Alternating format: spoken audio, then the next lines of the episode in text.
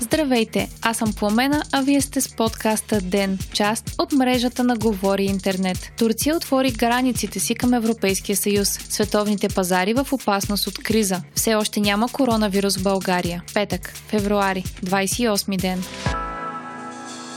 Турция вече няма да спира сирийските бежанци да пресичат границите и с Европейския съюз. Това е заявил високопоставен турски държавен служител пред Reuters. Решението идва след като южната ни съседка обяви, че при въздушен удар срещу турска база в северо-западна Сирия са загинали 33 турски войници и са ранени други 32. По информация на турските и руските военни, ударът е направен от силите на Башар Ал-Асад. Днес турските медии, цитирани от БНР, съобщиха и показаха стотици стотици бежанци от Турция, които са тръгнали към границите с България и Гърция. Мигрантите пресичат северо-западна Турция и целта им е да влязат в Европейския съюз. Източникът на Reuters е казал, че е било наредено на полицията и бреговата охрана да не пречат на бежанците и да ги оставят да напускат страната и по суша и по море. Медиите съобщават за група от хора, които са опитали да пресекат нелегално границата с България на капитан Андреево Капаколе, но са били спрени от граничните ни власти. Информацията беше беше потвърдена от министра на отбраната Красимир Каракачанов, според когото става въпрос за 60 мигранта. Премиерът Бойко Борисов обяви, че армията, жандармерията и граничната полиция са дислоцирани на границата с Турция, както и че предстои да проведе телефонен разговор с президента на Турция, Реджеп Ердоган по въпроса. Според премиера ситуацията е притеснителна, защото има данни за струпване на голям брой бежанци около Одрин, а турските граничари са се отдръпнали от постовете си. Припомняме, че през 2000 2016 година, след бежанската криза, Турция и Европейския съюз сключиха споразумение, според което незаконно пресеклите границите ще бъдат връщани в южната ни съседка. В замяна Турция получи 6 милиарда евро, с които да създаде условия за бежанците на територията си. Отварянето на границите за бежанците би било нарушение на това споразумение, пише Свободна Европа. До ескалация на военните действия се стигна след като преговорите между Турция и Русия относно ситуацията в Сирия не постигнаха успех успех. Русия подкрепя правителствените сили на режима на Башар Асад, а Турция на страната на бунтовниците, които воюват срещу него. След засилването на напрежението обаче Турция заяви, че няма необходимия ресурс, за да се справи с огромния приток на мигранти. В момента в страната има около 3,7 милиона сирийски бежанци, а още милион са напуснали домовете си миналия декември, след като силите на сирийското правителство, подкрепени от Русия, са направили удар в опит да превземат последната територия, държава задържана от силите на бунтовниците, подкрепени от Турция. Днес посланниците на страните в НАТО се събират извънредно за консултации заради случващото се в Сирия по искане на Турция.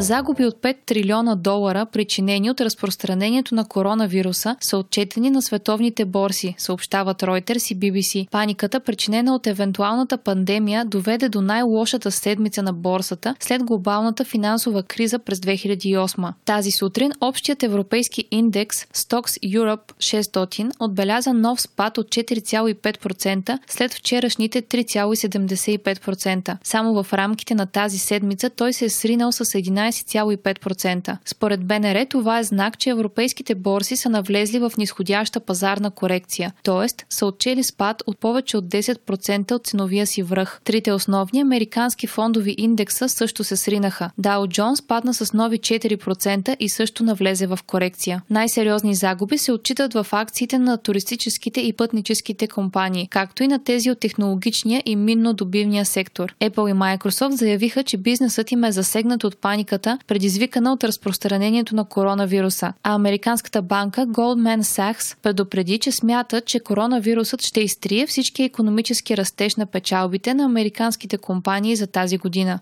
Едни от най-тежките загуби са отчетени в продажбите на бирите Корона. Само в Китай компанията е загубила около 170 милиона долара от неосъществени продажби, пише Independent.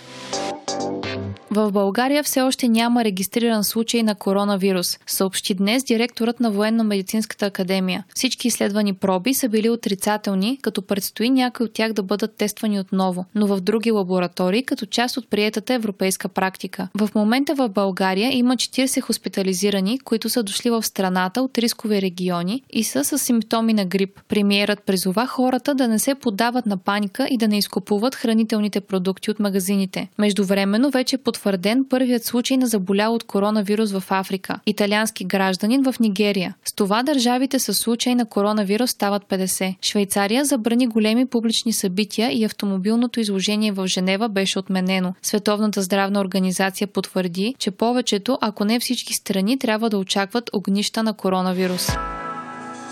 Открита е планета, на която е възможно да съществува живот, съобщи Science Alert. Астрономи от Кембриджския университет смятат, че на екзопланетата К2-18b може да има океан от вода с подходящи за живот условия. Планетата се намира на разстояние от 124 светлинни години от Земята и орбитира в обитаемата зона на червено джудже. Това означава, че К2-18b е отдалечена на разстояние оптимално за съществуването на вода в течно състояние. Диаметърът на екзопланетата е 2,6 пъти по-голям от този на Земята, а масата й надвишава земната с 8,6 пъти. В атмосферата й са открити водни пари, но учените все още не могат да потвърдят, че планетата е скалиста, а не е газов мини Нептун. Дори и да не е мини Нептун, изследванията показват, че шансовете на К218b да има достатъчно голямо количество вода в течно състояние, в която да се зароди живот, са високи.